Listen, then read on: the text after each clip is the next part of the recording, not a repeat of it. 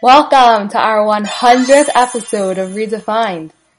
Now that we built up your suspense the past few weeks with all the hype, we finally managed to pull this thing together. Hard to believe it's been nine months since we've launched this project, and Baruch Hashem, I am so, so grateful that this has been a source of chizuk for so many people across the globe. Knowing that we're all in this thing together has turned this tremendous challenge of Shidduchim into a shared experience. And through being a part of this, each of you play a role. So thank you for joining us on this journey. In honor of reaching this milestone, we created a mashup of all 99 clips, and I have to say, listening to the audios really brought back memories, so I hope you'll enjoy. Just a little comment I know that many of you listen on the podcast. Baruch Hashem, the podcast analytics have registered at over 4,500 at this point, but this episode contains a lot of visual, so I suggest that you subscribe by emailing redefined not left behind at gmail.com so you could view this clip. And now, here goes the redefined mashup.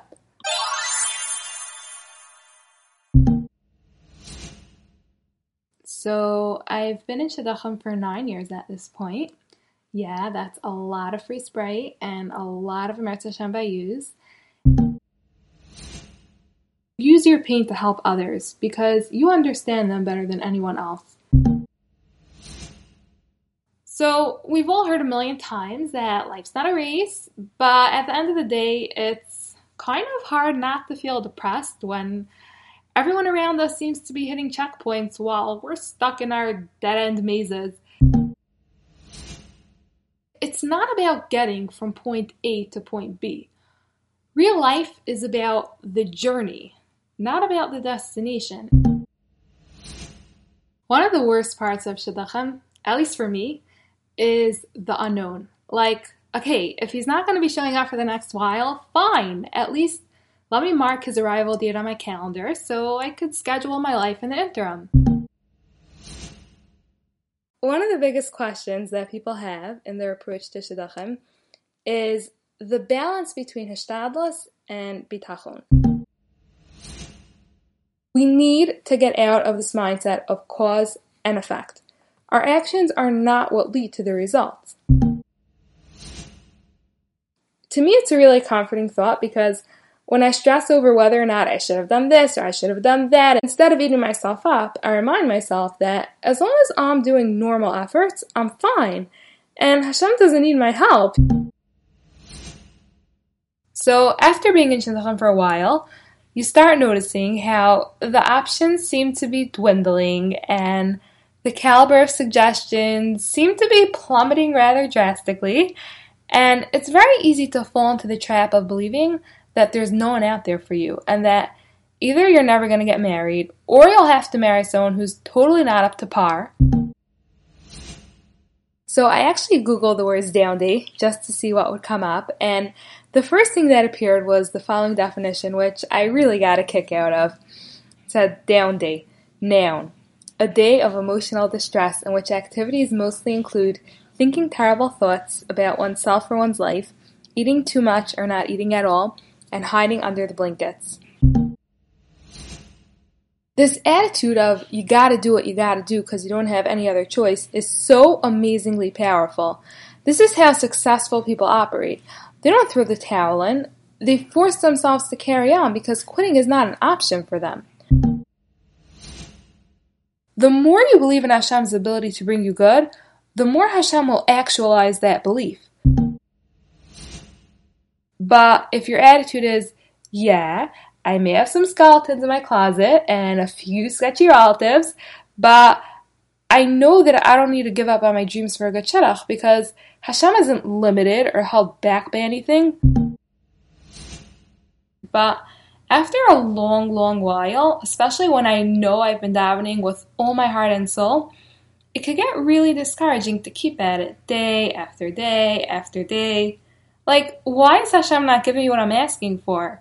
Doesn't He see how much I'm begging Him for this? It must mean He doesn't love me. If He loved me, He would give it to me. Everyone else has it, I should also. Some of Hashem's greatest gifts are unanswered prayers because we're asking for things that are not good for us. So, does that mean that all those tefillos went straight to the garbage can? Sometimes the answer isn't no. The answer is not yet. So if you're davening for a shidduch again and again and again, each tefillah is building up your bank account. So by the time he comes, you're going to get someone that's so amazing because so many tefillos were accrued in your shidduch bank account. If every time we davened for something, we got it that second, there would be no more challenge in davening, and we wouldn't have an opportunity to work on our amuna. Full disclosure over here, I occasionally read the teen version of these lesson a day books, and I happen to find them to be very relatable. So I'm not sure what that says about my maturity level, but whatever. Sometimes when we daven well, Hashem will prevent a bad thing from happening to us, but we'll never know because it didn't happen. So here you are, all busy complaining about the unfairness of your circumstances, and while your complaints may help you gain some temporary sympathy, you have to realize that commiserating with people around you isn't exactly a bonding activity. Like, no one ever says, what I really like about her is that she feels sorry for herself. I once heard a really awesome line, probably one of the best lines I've ever heard. Imagine if every day you woke up with only the things that you thanked Hashem for the night before. Good one, no? Suddenly there are 10 million things that you realize you wouldn't be able to live without. I've run the gamut, ranging from the classics, like davening at the Kosel, Kavarachal, Kivrei Tzadikim, getting brachos from every gadol who came to town, um, reciting Nishmas for 40 consecutive days. I flew to Lezhensk, said Sefer home twice on the first night of Rosh Hashanah. Um, Shiluach HaKen, two halachos Adin Shmiras Halashon, Tu B'Av, Meron, Amuka, you name it, I've done it. Here's the million dollar question. What happens when the anticipated result doesn't seem to play out the way you expected? Do you throw everything out the window? If the shidduch wasn't meant to work out, then why go through the whole ordeal at all? Like, why did you need to invest all that emotional energy into dating that guy if it wasn't meant to be? And why did they need to investigate every last detail about your personal life if it anyways wasn't going to even get to first base? We're in Shul and we're looking around and we notice she got married this year and she got married and she got married. And here I am, same as always, no status change whatsoever. I'm exactly the same as I was a year ago. Until now, you and your friends were basically on the same page in life, and suddenly it's like, yikes, she's getting ahead of me. I hate to break it to you, but this feeling that you're experiencing has a name, and it's called jealousy with a capital J. One of the most frustrating experiences is having to wait. And unfortunately, the entire shidduch process literally revolves around waiting. We wait for suggestions, and we wait to get a yes, and we wait to hear back after each date. You know what the craziest part of it is? Aside from davening, there's basically nothing you could do to affect the outcome of the decision. When you're in Shidduchim, there are plenty of emotional roller coasters that leave us either flying high or down in the dumps. I don't think I need to elaborate here. I'm sure you could all think of a million scenarios where either you're floating on a cloud of euphoria or you're deep in a ditch, muddling through a long, dark tunnel. When you feel like you got the raw deal in life, you're like, nothing good ever happens to me, so why should I be good? When we're in this mood, there's a huge danger of falling and failing and doing not such good things that we normally wouldn't do. Within the shidduch system, I feel like there are a lot of unspoken rules and standards as far as which types of individuals are compatible and which types of families are compatible. But along comes Rosh Hashanah, and on this day, there are no more rules. There are no more limits. So I'm here to say that Beli Neder, if I have the strength, I am Emet Hashem going to try to do it again. You know why? Because I don't want to have a transactional relationship with Hashem.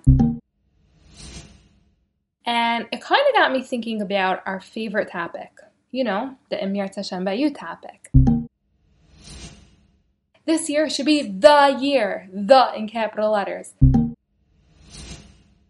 I want to remind you that our focus here in this broadcast is how we on the receiving end should learn how to respond and deal with the inevitable because whether you like it or not, anyone who's in Shidduchim for more than five minutes is going to experience this in some form. And I'm here to tell you the most practical solutions for remaining a positive and pleasant and likable human being while navigating whatever situations that life throws at you.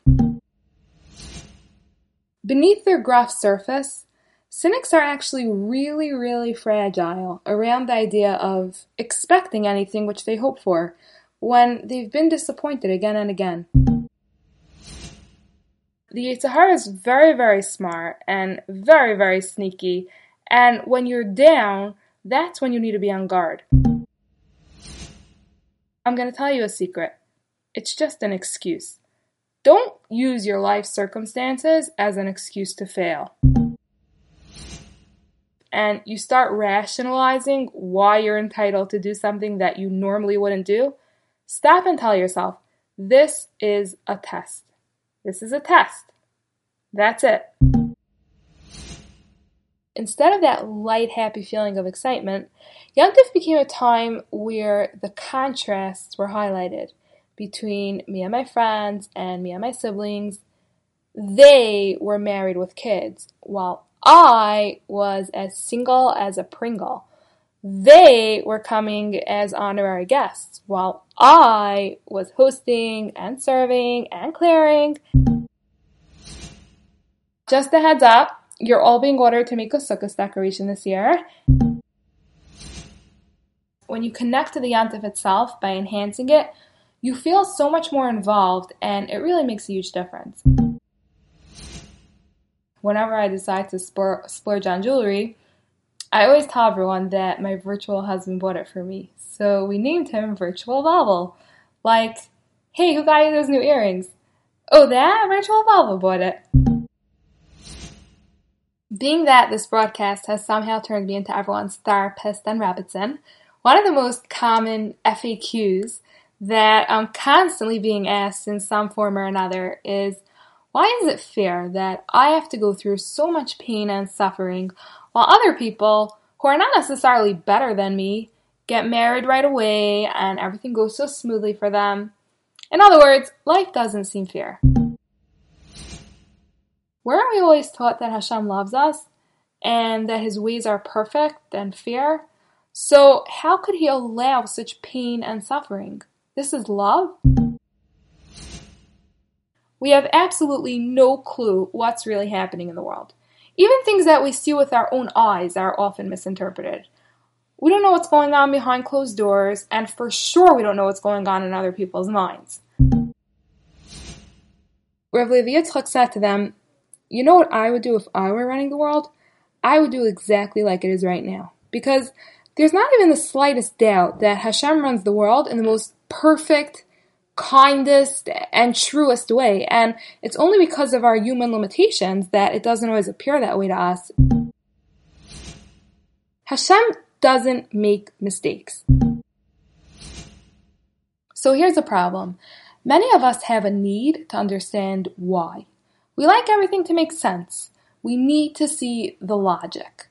And that, my friends, is going to be an issue. The place where our seichel ends, where our understanding is limited, that's where Amuna begins. If we understand why something happened, that's not Amuna, that's seichel. And then came date number six. And without going into too many details, our dear darling wannabe Kala became the shocked and devastated recipient of a capital N O. When she walked through the door, her mother took one look at her face, and the first thing she said was, You never know what Hashem is saving you from. Does it mean that every time a boy says no, we should assume that he's probably a shady criminal who's, I don't know, smuggling drugs, or that he has a long list of mysterious medical issues that were hidden from you? Uh, probably not, but the point is that when a shidduch doesn't work out, we should be thankful. You should literally thank Hashem because it means that this boy was obviously not the right shidduch for you. You don't know what the future has in store for you. Maybe right now you think you know what type of person you need, but down the line you'll experience things that a different husband would be able to handle a lot better. So here's the thing. In our society nowadays, we kind of developed this notion that a fair life means that everything is equal. We all deserve the exact same things as each other. We all deserve to be treated equally. Life is not about everyone getting the exact same thing. If we were all exactly the same, that would kind of make us redundant and unnecessary. The way a person reaches the true depth and essence of tefillah is when he experiences pain and suffering or a lack of something. Tefillah la'ani, the prayer of someone who's in pain, it comes from an extremely deep place, and someone whose life is all smooth and easy will never be able to reach that same intense, deep feeling. I view Shidduchim as like a serious boot camp. It's not there to destroy you. It's meant to build your strength and your character and help you discover things about yourself that you never knew existed. I came across a random article which was kind of like some sort of workshop on how to create a plot for a story. So, one of the tips, which I found really intriguing, was use obstacles to enhance character development. As I was reading this piece, I was like, this is exactly what we're talking about. This is what life's all about. And then you glance in the mirror and your heart drops. I mean, your hair looks totally dysfunctional. How could you risk being seen in public without appearing to be totally glamorous? and the conflict begins. To go or not to go? But how could you leave the house looking anything less than flawless? Who knows which potential shadchan or mother-in-law you may bump into on that long walk down the Nash aisle in your local grocery store. You brave the trip, feeling super bold, and boom, you literally meet every single person you know.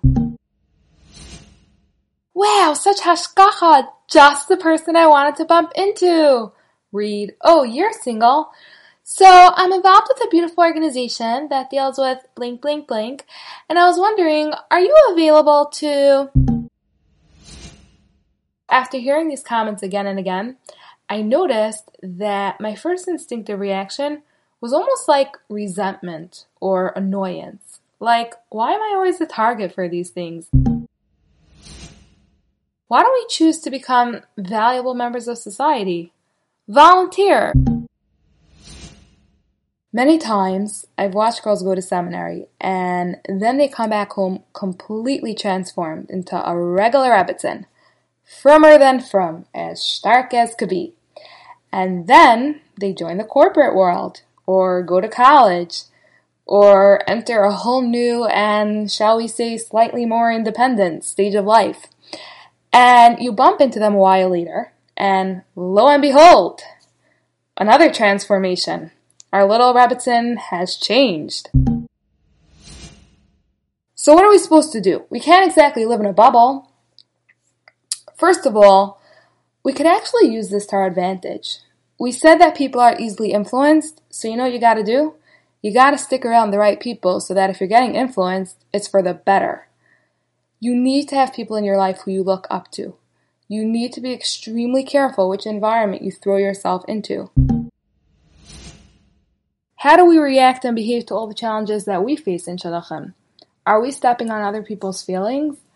Are we being careful not to shame or embarrass others? Or are we so goal oriented and aggressive about obtaining that perfect shidduch to the point where we hurt others in the process? The topic that we're going to be discussing today is something that I believe to be one of the hardest aspects of single life on a daily basis, and that is the issue of balancing our need for independence with the mitzvah of kibbud avim. And for many of us, this is a struggle that probably leaves us feeling frustrated, maybe guilty, and often confused. Contrary to popular belief, and despite the attitude of the secular world around us, the mitzvah of kibbud avim does not end when we turn 18. Instead of looking at it as an extra burden, I need to start viewing it as an opportunity. Part of the package of being single is that I get to earn more opportunities to do this mitzvah. It's kind of hard not to get bored and frustrated by a life where each day is kind of a repeat of the day before. I think it's especially important for us to find things that not only break the monotony, but also give us satisfaction so that we feel like our present lives are valuable and enjoyable. And then last night, one of our subscribers texted me that her sister is getting engaged today. Her younger sister is getting engaged today. I was like, you know what? I think we should order our main pins for our entire broadcast wear by every simcha. Wouldn't that rock? Instead of having to abandon your plate of salad and stop mid-chew to respond to all the brachos, you can now purchase a lovely custom designed main pin to match your color scheme. Just between me and you, I mean, this isn't going anywhere, right? So I'll let you in on a little secret. I do not have a date every night. I don't even have a date every other night. I don't even have a date every week. Okay, I'm not going to go any further, but you get the point. Bottom line is that we often feel like nothing is happening. And it's very disheartening. Like, here I am, davening and davening, and zilch. Total radio silence. Even though it appears as though nothing's happening, beneath the soil, events are taking place. Often, we're davening and davening, and to us, it appears like nothing's happening. But in reality, Hashem is busy arranging events in the world in order to bring about our shidduch.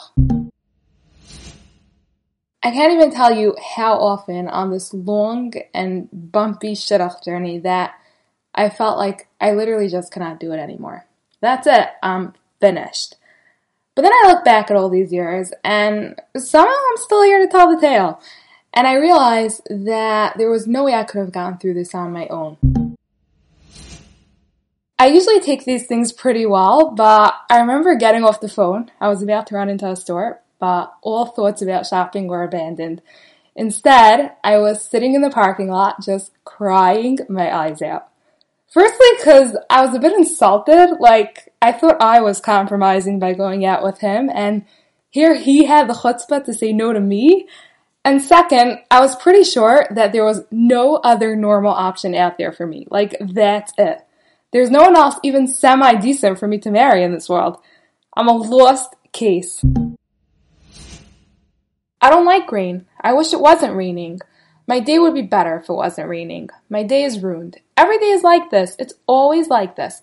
Why does it always rain when all I want is for it to be sunny? Acceptance is not just passive behavior. It's a willful act. It's a choice. We could choose to resist and then we're basically signing ourselves up for misery because guess what? You can't change the reality. So I know that Verizon isn't exactly our local Musser Sefer, but their slogan actually gave me some food for thought. How many of us live our lives waiting for the future? I won't talk for anyone else, but for me personally, I definitely viewed my after seminary time as just a short little stage that I would go through where I would wait a couple of months or so till my husband came along on a white horse, and then real life would begin. So I lived in that fantasy for about a year or two until I realized reality check. This is not just a brief intermission. And isn't it a shame if we stay stuck on the starting line when we could be accomplishing so much in this world? I'm sure many of you could relate to this feeling where you invest all this energy into shidduch and then when it's over, you're like, gosh, now that was a grand waste of time. Like zero progress. Back to where we started. Here we go again. I never noticed this before, but the word Yancheni, Hashem leads me, is a palindrome. It could be read backwards and forwards. This hints that even when things seem backwards and wrong, it's all for the good, and it's actually the right direction. When their friends get married, they're in their own world and they can't comprehend or relate to how hard shidduchim is, and they basically feel like they lose their friends. Each friend that gets married is like another loss for them. The same way my jobs have fallen out of the sky, my husband is going to fall out of the sky. I don't know when. I don't know how. Obviously, it's going to have to look like Teva, but he's going to fall from the sky. Shidduchim completely consumes us, and we tend to turn all our focus onto things that we can't even control. We have to remember that there are so many other aspects of our life, so let's at least try not to become totally consumed by the one thing that's not even in our hands. Every shidduch is kind of like a full scale production. Like, we almost need to hire a project manager to pull together the whole process with a whole crew of messengers and go betweens. There are so many steps along the way, so it kind of makes sense that often things go wrong. The shadchan didn't do a good job communicating, or the reference botched up on the information call. We all play the blame game. This is a game where no one ever wins. But we do it anyways. You know why? Because we need to find a reason why things in our lives aren't where we want them to be. The people involved are just messengers. They don't get to determine the outcome. We could make all the right moves or all the wrong moves and have the best intentions or the worst intentions. At the end of the day, the outcome is completely in Hashem's hands. When a shidduch falls through, Instead of pointing fingers and finding reasons why it could have, would have, should have worked out, but didn't, let's remind ourselves that Hashem is running the world and He's the only one who determines what's meant to be. The ones who are totally falling apart are generally, well, not always, but often in the age 21 to 23 range. And they're like a wreck because they keep watching their friends getting married one after the next, and it's kind of hard to keep going to all these weddings and deal with all the hype. Just because people appear to have perfect lives, most of the time it's not the case. Social media has created a world in which everyone, except for us of course, seem to be having the most picture perfect lives. And also, everyone is so easily accessible for comparison it's hard not to feel jealous. So here's my new trick. You know how like you hear about someone you know who got engaged and when you hear who they're engaged to, you're like, what? How did that shit ever happen? Or when you know about someone who dated a million people and then when they finally get engaged, usually to no one special, you kind of wonder, like, what did they see in that person that they didn't see in the other bajillion people that they met? When a shidduch is meant to be, nothing could hold it back. Hashem will literally make these people's brains think thoughts that make no sense, if that's what it takes to bring two people together. In the caption, I wrote something like, Imagine how much more relaxing my life would be if I didn't actually do this thing. And Dvorah responded, Life ain't a walk in the park.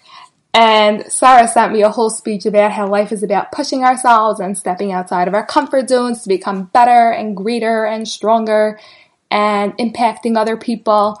And she was like, it's cool to look back and be like, oh, I could have done nothing and nothing would have happened. Don't miss out on something that could be great just because it could also be difficult. When it comes to shidduchim, unless you marry the first person you date, Disappointments are inevitable. Here you were all excited and looking forward to this date, which you spent three hours doing your hair and makeup for, and then the guy shows up at the door and it's a DOA, dead on arrival. So the question is this should we make ourselves vulnerable and go into each date with hopeful anticipation and excitement, which means that there's a greater risk that we'll face disappointment? Or should we be cautiously optimistic or zero expectations at all? I wonder how much of this is actually a decision and how much of this is just instinct. Some people are just naturally more optimistic, and some people are just naturally more cynical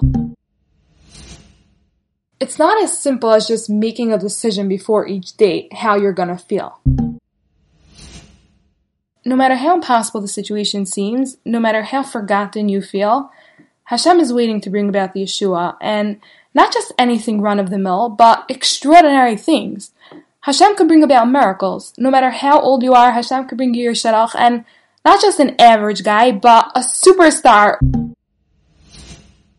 the whole long, unknown journey, it could be rough, but even when things are hard, Hashem sends us these like little gifts along the way to show us that He's looking out for us from within the difficulty.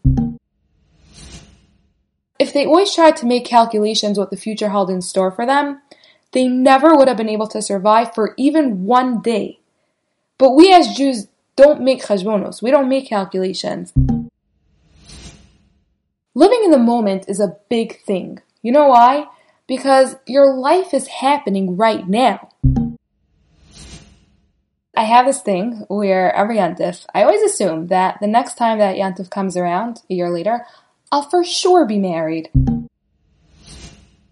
The first night of Hanukkah, reality always hits me pretty hard that once again there is no husband lighting that menorah for me except maybe Virtual Volvo for those of you who still remember him. I was thinking about this and I'm like, this must have been like the worst reference call ever. If this was a shidduch call, it would have been the biggest disaster.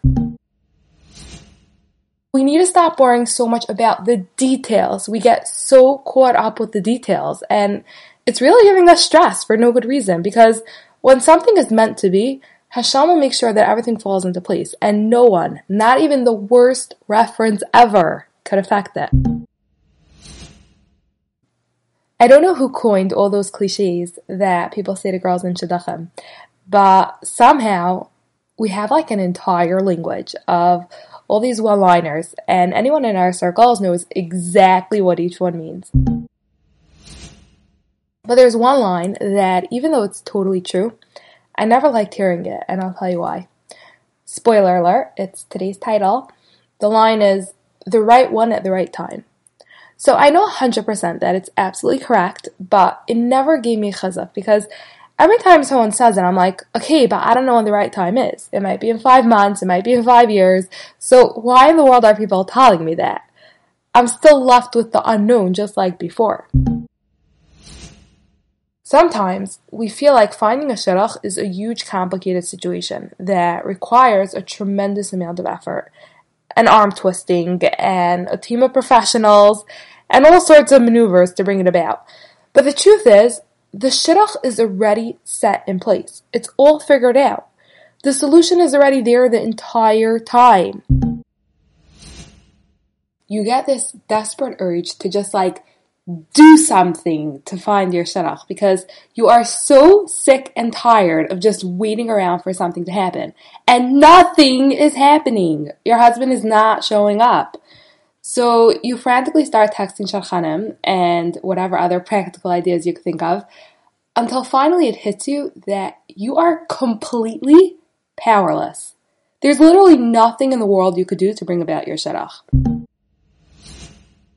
I'm not saying you shouldn't do normal hishtadlus. I'm just pointing out that shidduchim are from Hashem, and doing an extreme, excessive amount of networking with the assumption that it's making your shidduch come quicker is just an illusion of control. There's a power that comes from accepting our powerlessness. Sometimes just admitting that we're powerless is almost like a relief. Acknowledging that we're powerless frees us to stop trying to do everything.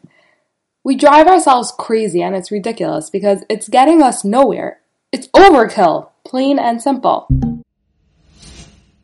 Even though we feel stuck in a particular situation, a lot of how we experience it and the thoughts that we have and the emotions that affect us will really be based upon our attitudes and perceptions and outlook. Suddenly, these moments could switch from challenges into opportunities, from frustration or even anger into gratitude and motivation. Again, it doesn't change the actual situation. You're still in Shidduchim just like before, but it changes you and the way you deal with your life.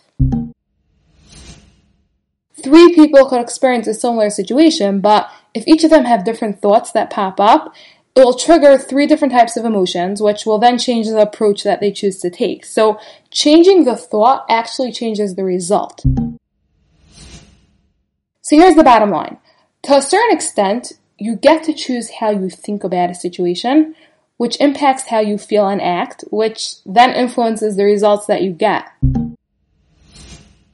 Whenever it gets really intensely challenging and I feel like I just can't handle another second of it, I remind myself that maybe specifically because it's so hard, maybe Hashem is like contracting a few extra years that I was meant to go through this challenge into a shorter amount of time so that it could be over quicker. Please make a chazak clip for all of us who are still filing taxes as single. I was so hoping to get the tax break this year. The way I view my life right now is that I have some really big bumps and some smaller ones. And while we tend to attribute the big things to Hashem, we sometimes forget that literally every detail of our lives is decided by Him. Even my taxes become a custom designed detail that was added into my life, or rather detracted in this case. It's it's not just like an accident of circumstances. Back in August, when we started this whole thing, I recorded a clip called The Social Hierarchy Mentality. And it was basically about how when you're single, regardless whether this is a reality or just your perception of things, it often feels like you have this intrinsic deficiency or shortcoming that places you on the bottom of the social hierarchy. And only when you earn your MRS do you finally move up a rung on the ladder into the elevated upper class. But apparently, it's a good thing I have editors who review my work. We have this exclusive little group chat called the Editorial Board with Mrs. Solomon and Reezy Nathan. Don't get jealous, nothing exciting was on there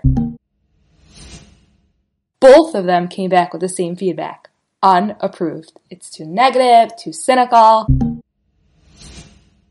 So here's the question How much of this social hierarchy is a reality, and how much of it is our perception?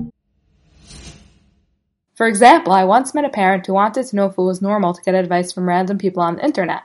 So he asked some random people on the internet for advice about that. Is that the type of parent who you think should be giving advice? Once you graduate and you start working and shidduchim, lots of situations crop up, and not always do girls have someone they could turn to for guidance. Should it be a teacher, a rav, a parent, a friend? You have to know the right address because I'm pretty sure it's not the Yeshiva World Coffee Room or some random blog. Advice needs to be asked to someone who's a, familiar with the subject you're asking about, and B, is not biased in their opinion. So it's a very tricky blend. Don't ignore your gut feeling. Whether it's about shidduchim or a job, I find that often we kind of know deep down what the right choice is, but when you start asking people and they convince you into something, it doesn't always end well. When I started Shidduchim years ago, hardly anyone I knew was sending photos. We sent a resume, the other side called some references, and that was that. Sometimes the boy's mother would come spy on us by weddings, which always added a thrilling touch to every simcha that we went to, but that was as far as it got. Then the shidduch system was influenced by the world of technology, and resumes started flying across the world and became accessible to every wannabe shadchan and posted on all these group chats and who knows what else. Like, I'm scared to know how many databases in the world are storing my personal information without me even knowing about it. Yep, it's a crazy world. We are so overly influenced by Hollywood secular culture, whatever you want to call it. We've totally lost focus of the purpose in marriage in the first place. The concept that a boy is going to nix a girl or not based on completely objectifying her, what she looks like in a photo, it's it's really off-putting, not Jewish at all. I am not pro pictures myself, but as a shadchan, unfortunately, I can't fight the system. Whoever started the whole picture thing. I know boys' mothers ask for pictures, and many times they won't look into a resume without seeing a picture. I wish that pictures would never have started to be requested in the first place. I think they have caused a lot of a lot more harm than good. The picture is not going to have you marry the wrong person. Um, and the wrong person's not going to want to marry you for your picture. It's all min hashamayim. Not a single girl, not even one, came back saying that she likes the idea of sending shidduch photos and that she finds that it enhances the process. In fact, one of our subscribers, Shira, suggested that we should all start a shidduch photo strike. So I was never comfortable sending pictures, and I really did try to avoid doing it as much as possible. But I never wanted to be difficult or confrontational, so I did do it often enough against my will. They spent some time really picking apart my picture and, and crit- critiquing it and making suggestions about how I could, you know, improve it so that maybe it would help me more if I had a better picture. I never have, and I've definitely gotten a lot of pressure and criticism because of that, but that's okay. Um, and I've just been thinking, you know, how people say that this this is hishtadlus to send the picture. I'm not sure hishtadlus has to mean sacrificing pieces of yourself to like feed to this angry god shidduchim and keep it happy with you. When they were born, you think you're having sleepless nights with four very small children, but that's nothing compared to having them approaching shidduch age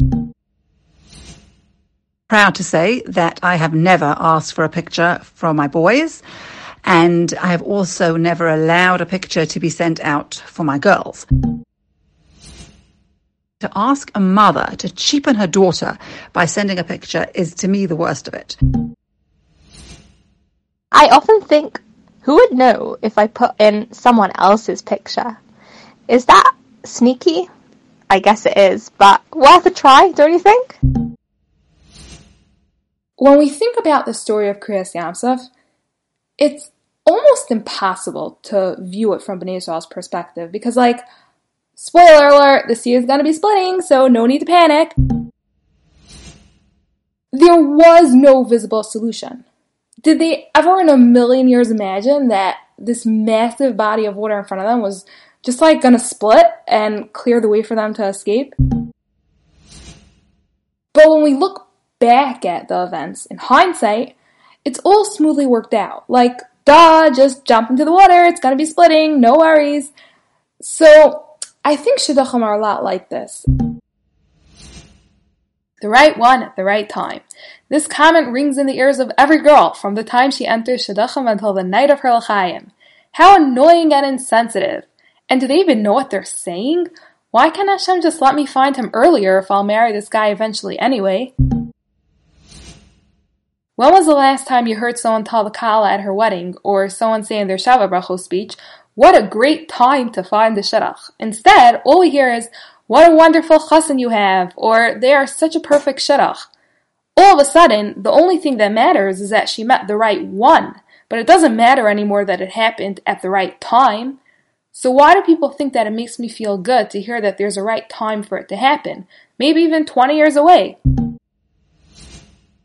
Of course the queen made the perfect shidduchim, and of course we do the right thing by trying to find the right one. The big deal isn't matching up personalities. Rather, the big deal is meeting him at the perfect time, at the right stage in life, the right time of year, and even the right time of day. Otherwise, it would be a disaster. We know that Tu B'Shvat is Rosh Hashanah for the Ilan, for the tree. So if that's the case, let's go into the forest, chop down a tree, bring the tree into our homes, and for Hiddur Mitzvah, you may even want to start decorating it. But nope. Instead, we bring in the fruits of the tree, but not the tree itself. As far as people are concerned, the tree, the person, is irrelevant. What is relevant are a person's fruits, their maasim tovim, their actions. And the boss is like, Isn't this the laptop I gave you? And he's like, Yeah, look at it. It's amazing. Not a single scratch on it. And the boss is like, You gotta be kidding me. Like, what did you do the last six months? Everyone is born into a different set of circumstances. We all have different qualities, and also, we don't all receive the same package. Some people are rich, some are poor, right? Some are healthy and some are not. Some girls get married at 19 and some girls are in shidduchim for years and years. And it's important to constantly remind ourselves that these things are just the tree. Of course, we'd love to have a nice life, but that's not what our goal is. Our goal is the fruit, what we choose to do with the tools that Hashem has given us.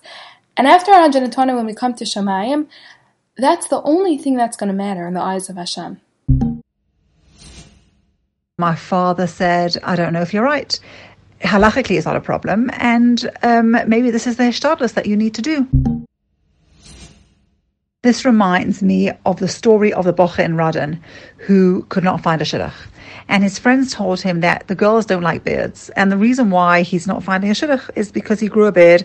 He should shave off his, off his beard and then he'd be in a different position. So this bochur went to the Chofetz Chaim and told him what his friends had said. And the Chofetz Chaim said, no, you grew a beard for a good reason. You're a Ben Torah, and it was the right thing for you. And undoing a good thing is never hishtadlus. It's like when you're in a train and you want the train to go faster, so you push the seat in front of you. Being in shidduchim is a very confusing journey, and many girls go through almost like an identity crisis along the way.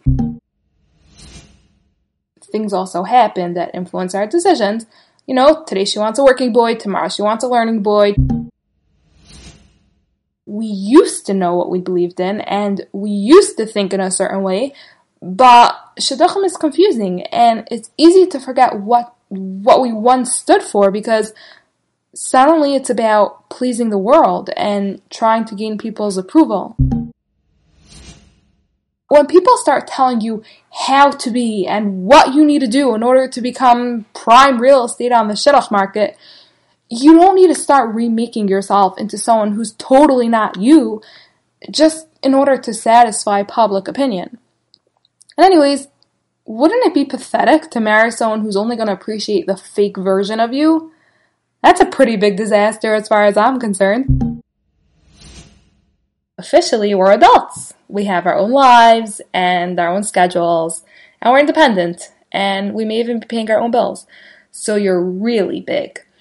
And what might happen is that you feel like you've aged out of helping at home. The whole concept of helping means that basically you're someone else's assistant. And at a certain age, you're supposed to be transitioning from assistant into boss. Like, aren't we supposed to be running our own homes like our married friends? Aren't we supposed to be in charge of keeping house? So, washing dishes in your own home feels totally normal, but being asked to do it kind of feels somewhat belittling of our status. There are very few people out there who haven't been hurt one way or another during the shidduch process.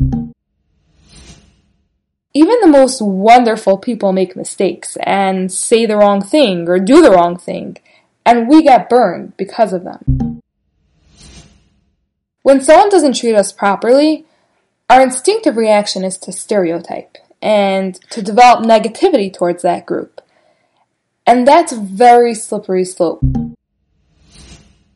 That's where you need to stop and tell yourself, don't judge Judaism by Jews. You need to separate their bad behavior, which was very wrong and very terrible, from the Torah mitzvos, which are good. Ein Mazal Yisrael. We're not controlled by luck or by chance because Hashem orchestrates everything that happens for a purpose. and he's guiding every detail.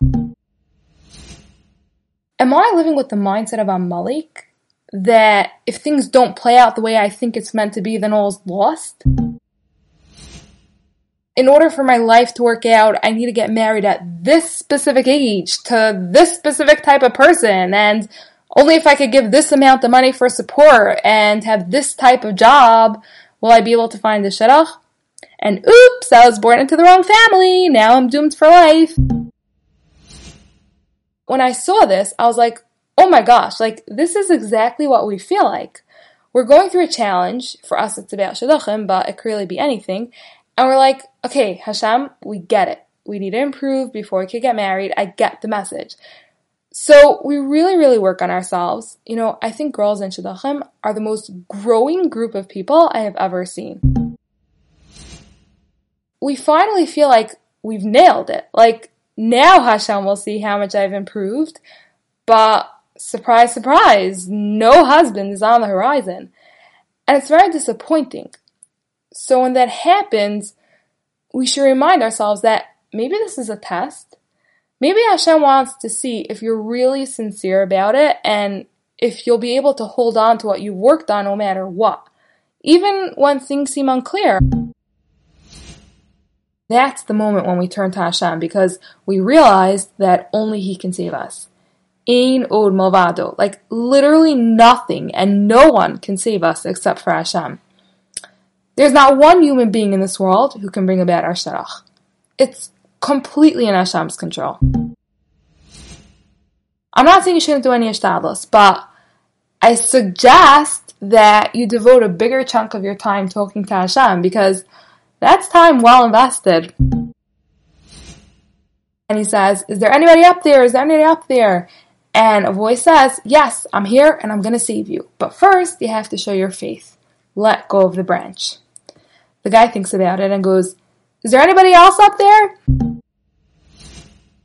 So I remember sitting there, I think it was a Friday, and I literally went through all my contacts and deleted every single Shadchan's email and phone number, like totally purged from my phone. I was so done with the whole Shidduch system. It's very easy to praise Hashem when all the pieces fall into place. But you know what our job is? Our job is to believe in Hashem even before the puzzle is completed.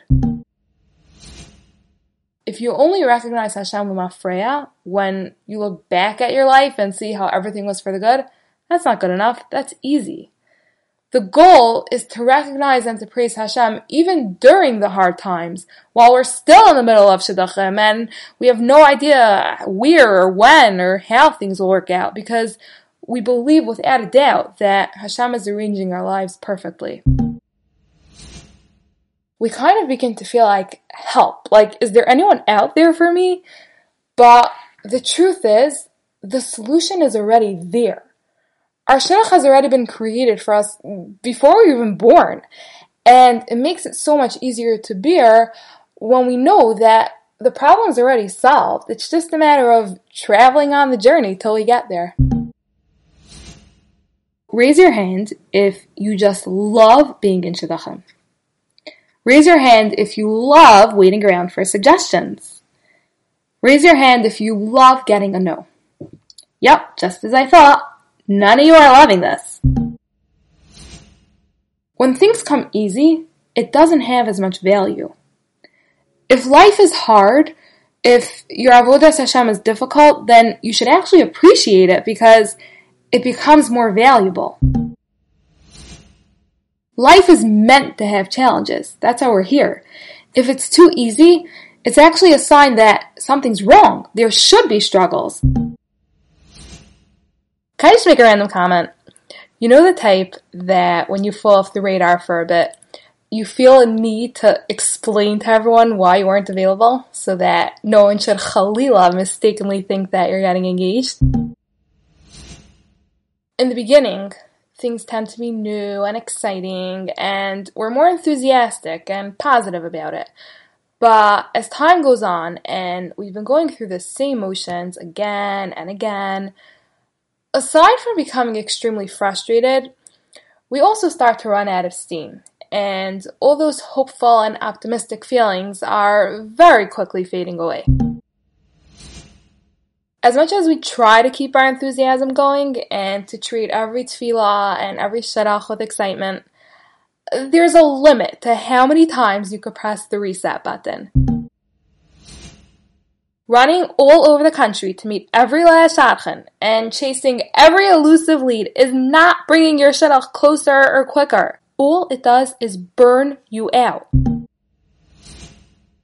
You can really apply the same trick into your own life. Keep filling your mind with inspiring information and it will keep you motivated. And FYI, it really works. So, for example, I found that when I started learning a short daily lesson on tefillah, suddenly my davening became more meaningful because I was learning so many new ideas about the same words that I've been saying for years. And then it doesn't feel repetitive because I gained a whole new perspective. And this could be applied to many areas of your life. But here's the thing. It doesn't last.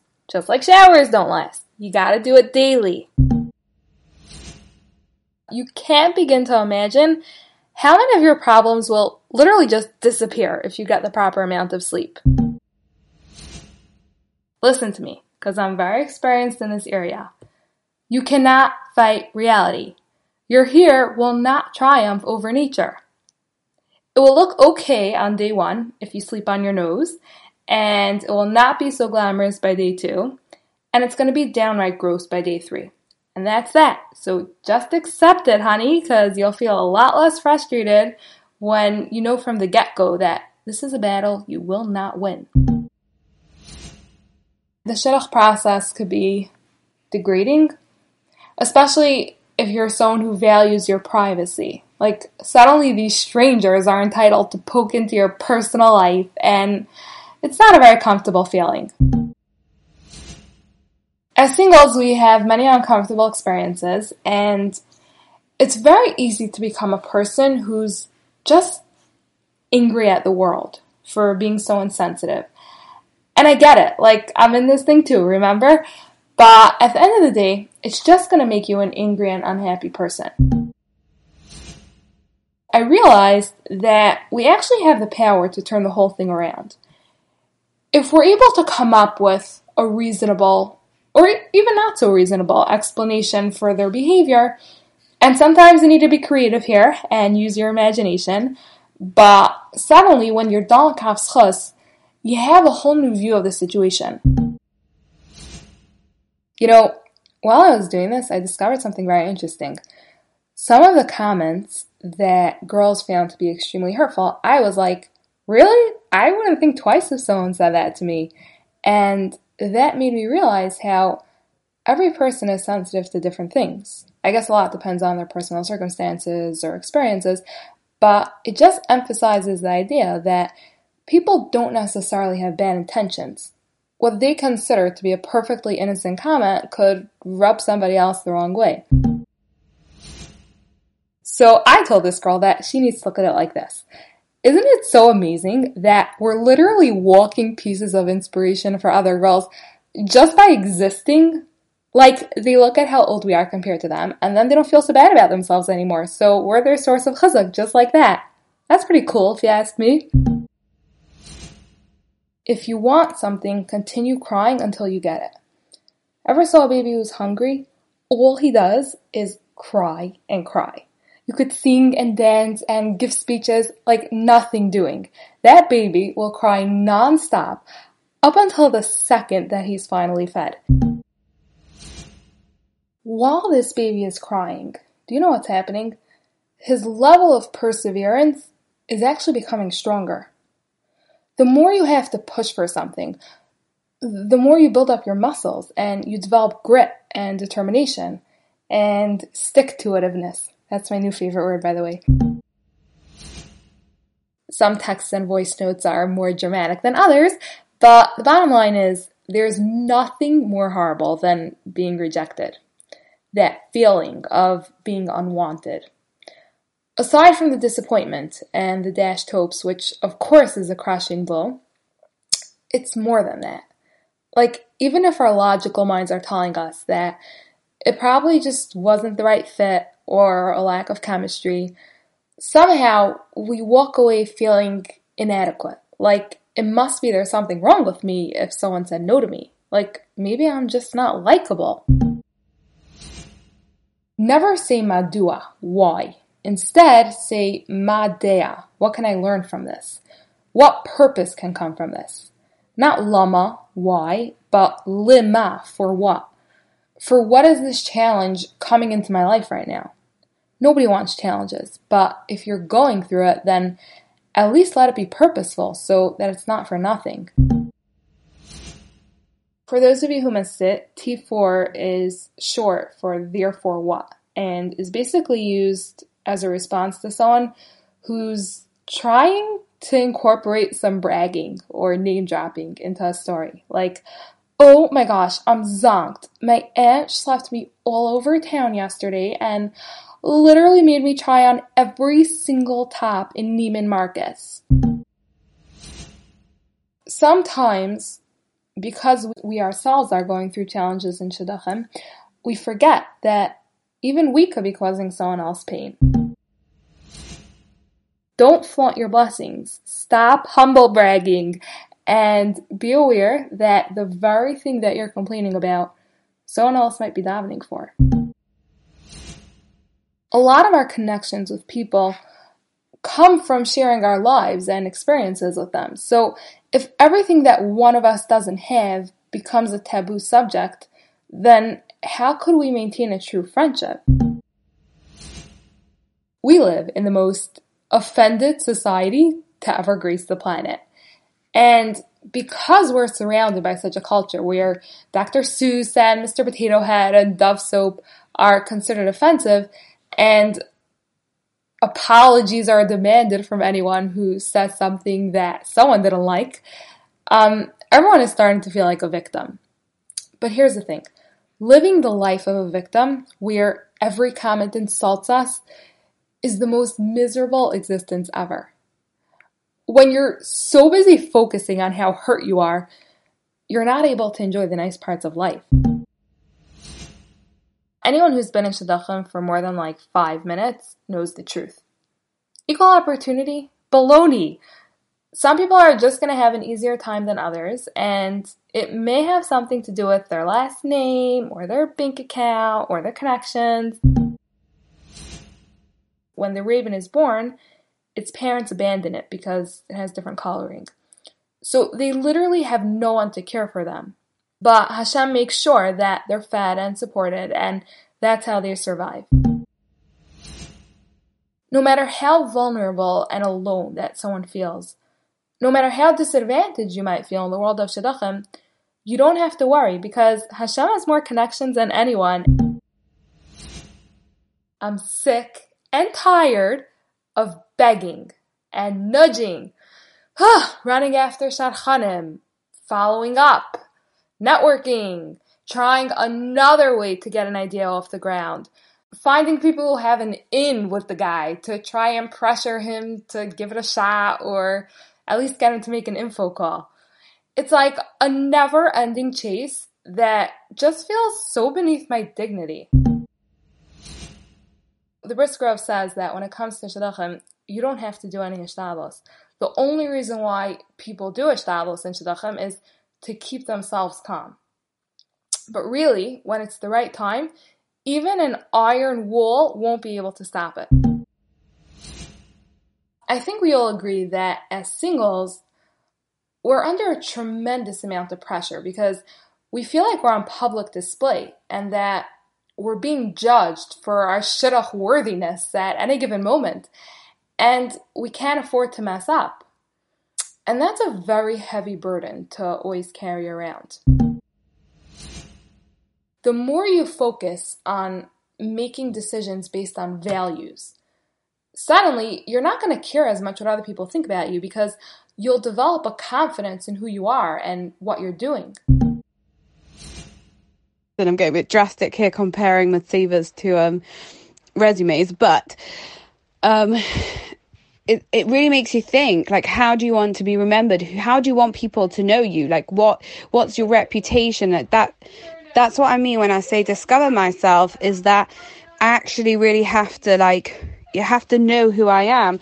And you know and that question of what kind of boy are you looking for? Like oh I hate that question. But like you have to really think well what kind of guy am I looking for? Like what kind of life do I want? Horror of horrors, your husband will not be there to taste your 10,000 calorie cheesecake. But this year you don't have to worry because you'll be too busy appreciating the beautiful insights that you've learned about since you took the time to read the Book of Our Heritage and the ArtScroll commentary on Megillas Ruth and the Torah Wellsprings booklet. It's not a contest of who has it worse. Instead of comparing our suffering to theirs, how about taking ourselves out of the picture and just trying to be there for others.